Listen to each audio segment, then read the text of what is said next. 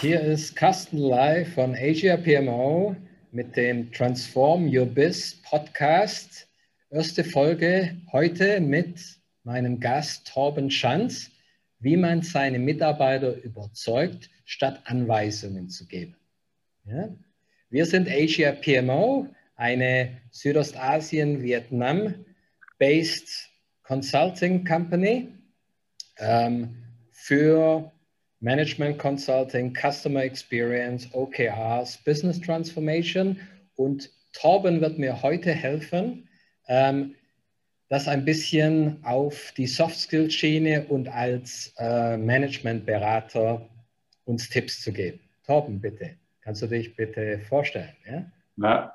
Hallo Carsten, vielen Dank schon mal zu, zuerst für die Einladung. Äh, freut mich, dass wir da heute äh, über das spannende Thema äh, sprechen. Mein Name ist äh, Torben Schanz. Äh, ich bin äh, Business Coach äh, für Führungskräfte in der Sandwich-Position, das heißt, die Druck von oben und Druck von unten äh, ähm, haben und äh, das Ganze aus der Industrie und äh, aus dem Dienstleistungsbereich. Ähm, das heißt, äh, Business Coaching, Business Coaching sind dann im Endeffekt immer Führungskräfte, die das Thema haben. Ähm, sie suchen dementsprechend äh, Zeit für die wirklichen Aufgaben äh, in ihrer Führungstätigkeit äh, oder sie haben äh, Probleme, Veränderungen mit ihrem Team oder ihren Abteilungen äh, umzusetzen, anzugehen. Äh, oder der dritte, so ein bisschen Painpoint, äh, was die meisten haben, ist auch das Thema, wie führe ich nicht nur meine Mitarbeiter, sondern wie führe ich meinen Chef? Also das heißt, wie gehe ich mit der Hierarchie um und wie steuere ich die unterschiedlichen Erwartungen, die von unten, aber auch von oben kommen. Ich selber war ähm, 18 Jahre lang in der Industrie äh, tätig, äh, typisch wie es hier im äh, schwäbischen Raum ist. Äh, die letzten fünf Jahre als General Manager bei einem Automobilzulieferer, natürlich viel auch äh, mit der Automobilindustrie ähm, tätig und äh, bin jetzt in dem Bereich dann seit anderthalb Jahren tätig und freue mich auf unseren äh, heutige äh, Gesprächsrunde, Carsten. Okay, super, vielen Dank. Also du machst viel Coaching für Führungskräfte. Mhm. Das heißt, meine erste Frage, und das ist ja deine Erfahrung super, was sind typische Situationen, in denen man seine Mitarbeiter abholen sollte als mhm. Führungskraft mhm. und nicht delegieren? Ja, also so das, die, die, die Unternehmen und äh, sagen wir mal so der Industrie- und Dienstleistungsbereich, die sind ja sehr stark immer wieder dabei, äh, einfach aufgrund des Wettbewerbs, trotz ihrer Prozesse müssen die optimieren. Permanente Optimierung, permanente Veränderung. Was bedeutet natürlich das große Schlagwort ähm, Digitalisierung? Äh, entweder Prozesse stärker zu automatisieren oder überhaupt mal zu digitalisieren. Und das bedeutet eine permanente Veränderung, äh, äh, permanente neue Situationen wo entsprechend immer wieder Veränderungen im Team, in der Organisation, in den einzelnen Aufgaben äh, bedingen. Denn äh, zum Beispiel in der Automobilindustrie ist es so, da werden die, die Themen, werden an die Zulieferer sehr stark immer projekthaft vergeben. Du hast dort drei oder fünf Jahreskontrakte. Ähm, und das heißt, äh, wenn du einen neuen Kontrakt über drei oder fünf Jahre gewinnst, wirst du im ersten Jahr beschäftigt sein, zuerst mal überhaupt an den ganzen Investitionen zu tätigen und dann äh, in den Folgejahren zu schauen, dass in, in den, sagen wir mal, äh, nicht äh, äh, profitablen, in den profitablen Bereich kommt. Und es sind immer Projekte und immer projekthafte Themen. Und wenn das mal irgendwann dann sozusagen die Prozesse automatisiert sind, wenn die Mitarbeiter sich in ein bisschen im eingeschwungenen Zustand haben, dann läuft der Vertrag aus und du bewirbst dich wiederum auf den nächsten Kontrakt oder gehst zum nächsten Wettbewerber oder guckst sozusagen um eine Verbreiterung, weil du innovative, neue Ideen ja auch wiederum reinbringen musst. Das heißt, ein permanenter Kreislauf, Veränderungen, Themen, Prozesse, Automatisierung. Und das ist so dieser, dieser große Kontext, äh, wo die Führungskräfte äh, tätig sind und wo sie die Erwartungen von der Hierarchie, vom Vorstand, von der Geschäftsführung, aber auch von ihren Mitarbeitern, die natürlich am liebsten den eingeschwungenen Zustand haben, äh, dementsprechend standhalten müssen und organisieren müssen, managen müssen. Und du musst natürlich auch die Kundenerwartungen organisieren und managen. Definitiv, definitiv dazu. Und in diesem, in diesem, ich sag mal auch, äh, wie es in der Sandwich ist, in dieser Drucksituation, die sich dann wiederum manifestiert in, ich habe halt Mitarbeiter, die vielleicht jetzt gerade eben von der, von, der, von der Hochschule kommen, ja, die sind ähm, hoch motiviert, äh, wollen entsprechend äh, zeigen, was ist in ihnen steckt. Dann hast du natürlich aber auch im Team Mitarbeiter, die sind 55, die sind 60, die sind 62, die haben vielleicht überhaupt Probleme, sich mit digitalen Werkzeugen zu beschäftigen. Und dieses Team gemeinsam zu formen und gemeinsam die Prozesse dementsprechend äh, äh, umsetzen zu können, das ist die Herausforderung tagtäglich. Und da kommt natürlich viel Druck auf den Teamleiter, auf den Abteilungsleiter, auf den Bereichsleiter, seine Key Results zu erreichen, seine Kennzahlen äh, zu schaffen äh, und gleichzeitig aber auch diese, ich sag mal, Work-Life-Balance, wobei ich mag den Begriff Work-Life-Balance nicht, weil ich sage, das Leben beinhaltet Arbeit und Privatleben gleicherzeit. Ja. Das, äh, das heißt, da muss nichts im Balance, das heißt, es muss eh harmonieren äh, und dementsprechend das sozusagen in, in Einklang zu bringen, das ist die Kunst und das ist das, worüber viele Führungskräfte, die da mit mir arbeiten, sagen, sie haben so ein Problem, sie haben ein Thema, sie möchten da Dinge verändern. Ich meine, viele Führungskräfte haben wahrscheinlich selber erstmal Probleme damit in ihrer persönlichen Situation. Nicht, nicht nur mit ihren Mitarbeitern, richtig? Die müssen das erstmal für sich selber lernen. Ja. Thema, Thema Führung, sprichst du einen ganz wichtigen Punkt an, Carsten. Thema Führung beginnt ja immer mal zuerst bei sich selbst. Ja, also wenn ich, wenn ich mich selber nicht führen kann, ja, wenn ich selber nicht weiß, warum mache ich was, wo will ich denn hin, äh, wie kann ich denn das erreichen, äh, dann sollte ich zuerst mal hier dran arbeiten, bevor ich mit anderen Menschen in einer Organisation arbeite und andere Menschen führen möchte. Okay, das ist, das ist super. Du hast ja schon ein paar sehr wichtige Aspekte genannt. Kannst du uns ein paar konkrete Beispiele geben von Firmen, wo du Situationen gesehen hast? Mhm. Also zum Beispiel ist es äh, so ganz, ganz klassische äh, Themen sind, äh, Automobilindustrie, die jetzt eine große Transformation hat, äh, weg vom wir bauen ein Auto hin zum Mobilitätsdienstleister. Mhm. Wo ja aber auch so Themen sind wie äh, äh, zum Beispiel Mercedes hat eine Organisation gegründet, mobile Payments, ja, wo dementsprechend über die ganzen elektronischen Zahlungssysteme, die existieren, äh, natürlich auch dann die äh, elektronische Bezahlung äh, darüber abgewickelt wird. Etwas, was bei einem Automobildienstleister, einer, der sozusagen die S-Klasse baut, ja mal ganz weit weg ist. Ja. S-Klasse, äh, das Luxus äh, ähm, äh, und darüber muss ich mich um die mobilen Bezahlprozesse im E-Commerce kümmern. Ja, das ist ja was ganz anderes. Das ist ja eine ist, sag mal, Ingenieur und das andere ist Software. Und das Software ist vielleicht für Carsharing, wo es um 20, 30 Euro am Tag geht, statt um genau. 50.000 genau. oder 80.000, was sie vorher ja. gemacht haben, richtig? Ja, genau. ja. genau. Mhm. ja. Ja, das, das, ist eine gute Situation. Ich kann mich noch daran erinnern, in den 80ern, wenn du die Firma ansprichst, die wollten ja auch irgendwann mal, ich glaube, Raketen bauen und Waschmaschinen oder irgendwie so. Mhm, das war ja eine ganz mhm. andere Sache, äh, was vielleicht nicht ganz geklappt hat damals. Aber heutzutage ist es ja eher diese, diese, diese Digitalisierung in vielen Aspekten und auch davon wegzugehen, das, was man als Firma überhaupt ist. Richtig? Ja, ja genau, genau.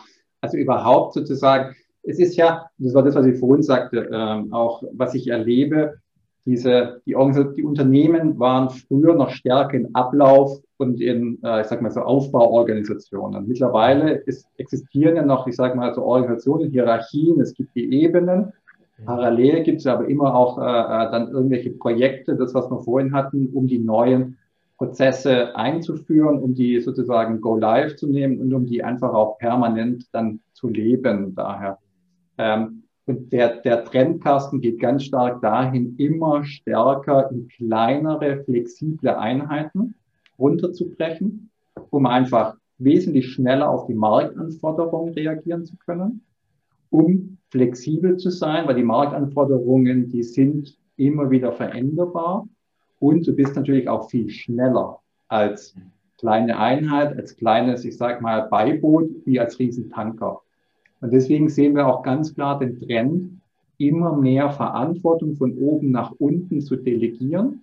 Und das Thema Selbstorganisation von Unternehmen ist ein Riesenthema, äh, wo sich viele Unternehmen damit beschäftigen. Wie schaffe ich es, dass wir wesentlich stärker Selbstorganisation auf den einzelnen Mitarbeiter hinbekommen, äh, wo es teilweise auch schon diskutiert wird, komplette Auflösung der Hierarchien, äh, Open Book bei den Gehältern und so weiter und so fort. Das sind alles große Schritte, ähm, aber das sind so, ich sage mal, so, so Themen, wo sich viele Unternehmer, viele Führungskräfte beschäftigen. Wie schaffe ich es, einen höheren Grad an Selbstorganisation mit allen Anforderungen, Kunden und so weiter zu bewerkstelligen?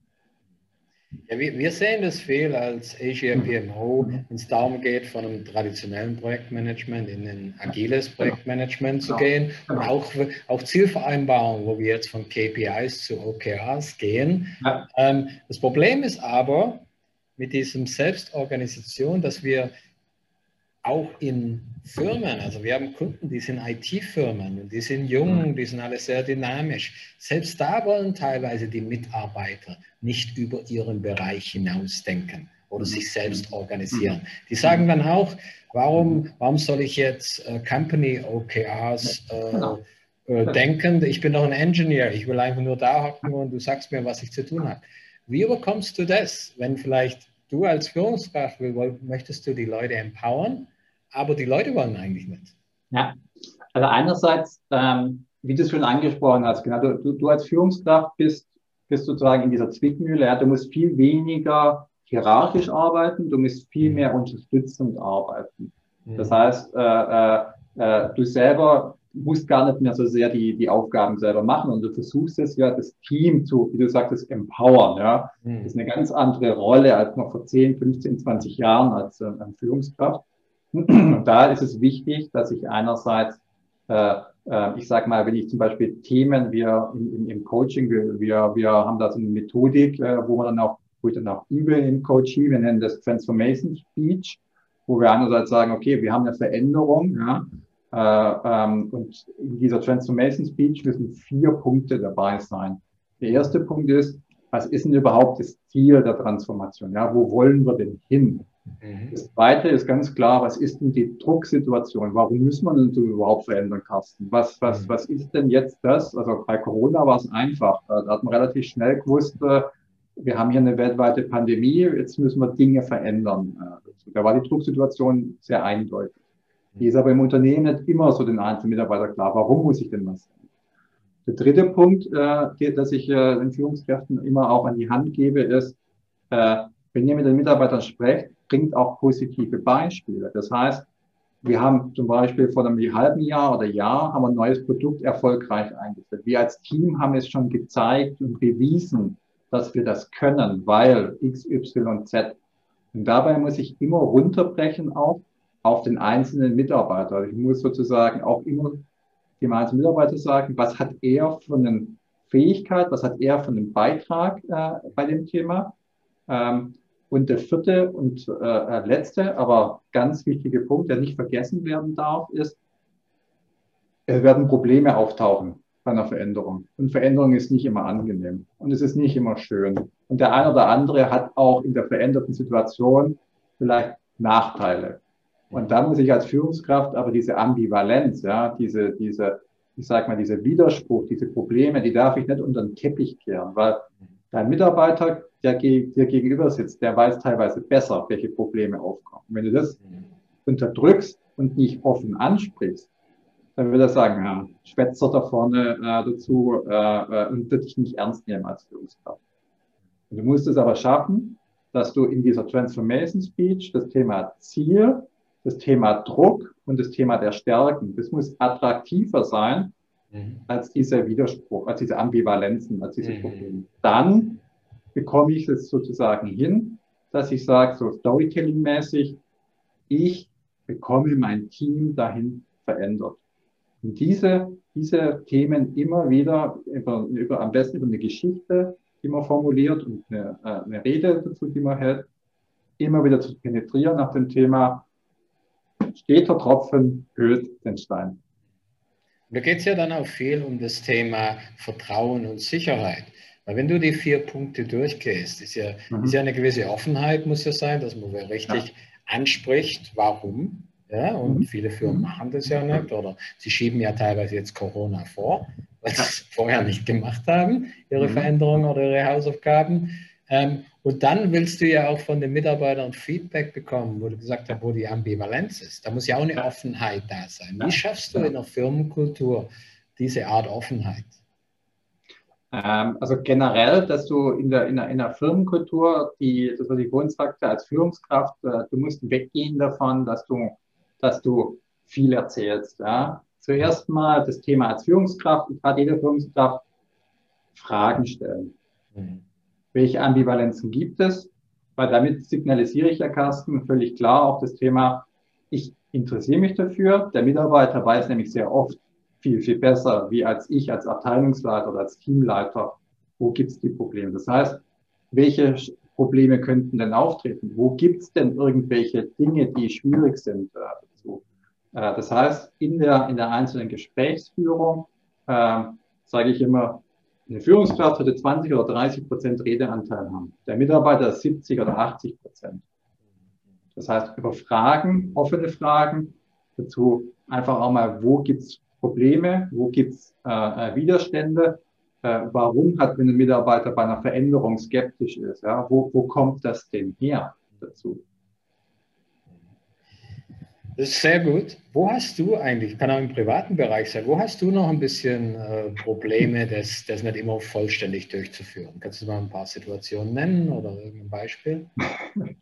Das Lustige ist ja dabei, ähm, also ich verdiene ja mein Geld ja damit, ne? anderen ja. Leuten Gesprächstechniken und äh, äh wie ich gerade ja. sagte, die vier Punkte äh, entsprechend, äh, äh, ich sag mal zu haben und arbeite mit, ja. ja. Ähm, aber es ist äh, nicht immer einfach, das sieben Tage, äh, 400 Stunden rund um die Uhr, äh, ich sag mal, ähm, hinzubekommen. Oder anders gesagt, ich habe ja drei Kids, äh, 16, 14 und äh, 9. Und wenn du die fragen würdest, äh, wie ich zu Hause meine Arbeit, wenn ich mit den Kids alleine bin, äh, organisiere, dann wird da nicht viel gefragt. Wer kann ja was wie, wie machen? Dann wird äh, angewiesen, wer zum Beispiel was zu tun hat äh, dazu. Ähm, oder anders gesagt, ähm, ich, ich habe jetzt gerade eben vor ein paar Wochen ein neues äh, Büro bezogen und das alte Büro musste gestrichen werden. Mhm. Ähm, und äh, äh ich hatte an dem Wochenende Zeit äh, mit den Kids und habe mir gedacht, naja, super, ich habe äh, die Kids alleine. Äh, meine Frau war äh, eigentlich weg und äh, äh, dann ich muss streichen. Dann habe ich gesagt, äh, Kinder, wir könnten das ja gemeinsam streichen äh, dazu. Habe da aber überhaupt nicht mit Fragetechnik gearbeitet, sondern das einfach so beim Mittagessen in den Raum geschmissen. Und mein 16-Jähriger guckt mich so an und sagt, Carsten, Papa, sei doch mal ehrlich. Du hast keinen Bock, das alleine zu machen und wir müssen jetzt äh, sozusagen dir halt da helfen, oder? Dann sage ich, ja, okay, du hast schon recht. Äh, ja, aber, aber, aber, wenigstens hast du ja den vierten Punkt dann mit der Ambivalenz und der Vertrauensebene voll gemeistert, weil die dann genau. sagen, hey, ich verstehe dich, das ist jetzt ja. keine, wir, wir, lassen uns hier nicht delegieren, wir, wir wissen genau, warum du es machen willst und mach doch deine Veränderung selber. genau. genau. Die haben, die, also die, die, die Neunjährige, die war Feuer und Flamme mit dem Streich, ne? aber meine zwei in der Pubertät, äh, das 16-Jährige, der 14-Jährige, denen, war, denen war sofort klar, äh, Vater hat keinen Bock, das alleine zu machen, wir müssen halt helfen äh, dementsprechend. Ähm, und äh, äh, dementsprechend habe ich da überhaupt nichts mit Fragetechniken und so weiter gemacht. Ja, du hast auch also, keine, keine Taschengeldbonusse, so extra Incentives ah, oder irgendwas erwähnt oder so? Hm? Ah, halt hast du jetzt Eis essen gegangen danach. Oh, okay. Ja. ja, das ist ein gutes Beispiel. Das ist ein gutes Beispiel. Aber wie gesagt, die Vertrauensfrage ist ja da. Das ist ja schon mal super. Ja, genau, genau. Halt also es funktioniert bei mir auch nicht immer perfekt. das ist gut. Nee, super, Torben. Äh, vielen Dank für die Tipps und besonders für diesen Vier-Punkte-Ansatz. Ich denke, das ist was, was unser Publikum sehr gut wegnehmen kann oder mit in ihre Arbeit nehmen kann und ausprobieren. Jetzt zum Abschluss, hast du noch so ein Schlagwort oder so einen, einen Satz, Ratschlag, den wir uns merken könnten? Ähm, also ich rate jeder Führungskraft äh, den Ratschlag oder den Satz, den ich gleich sage, den entsprechend dazu wert sind, der lautet, wer fragt, der führt. Wer fragt, der führt. Das ist gut, ja? Das heißt, wer fragt und danach auch noch zuhört, schätze ich mal. das ist manchmal nicht meine Stärke, muss ich mal ganz offen sagen. Oder dass man die, ja, die Antwort nicht antizipiert, antizi, wie sagt man, dass man die nicht vorwegnimmt. Ja. Genau, genau. Ja, auch wir beide sind nicht perfekt äh, dazu, aber ja. das ist das Schöne am Leben. Ne? Ja, genau. So, Führungskraft sollte fragen, sollte sehr klar sein, in warum wir Veränderung brauchen, auch hm. ähm, was da im Weg stehen könnte und wie man Leute dazu hm. motivieren kann und natürlich zuhören, bevor wir das jetzt delegieren. Das ist super. Vielen Dank, Torben. Ähm, Gerne, hat Spaß gemacht. Ja. Danke dir auch. Bis dann. Ja.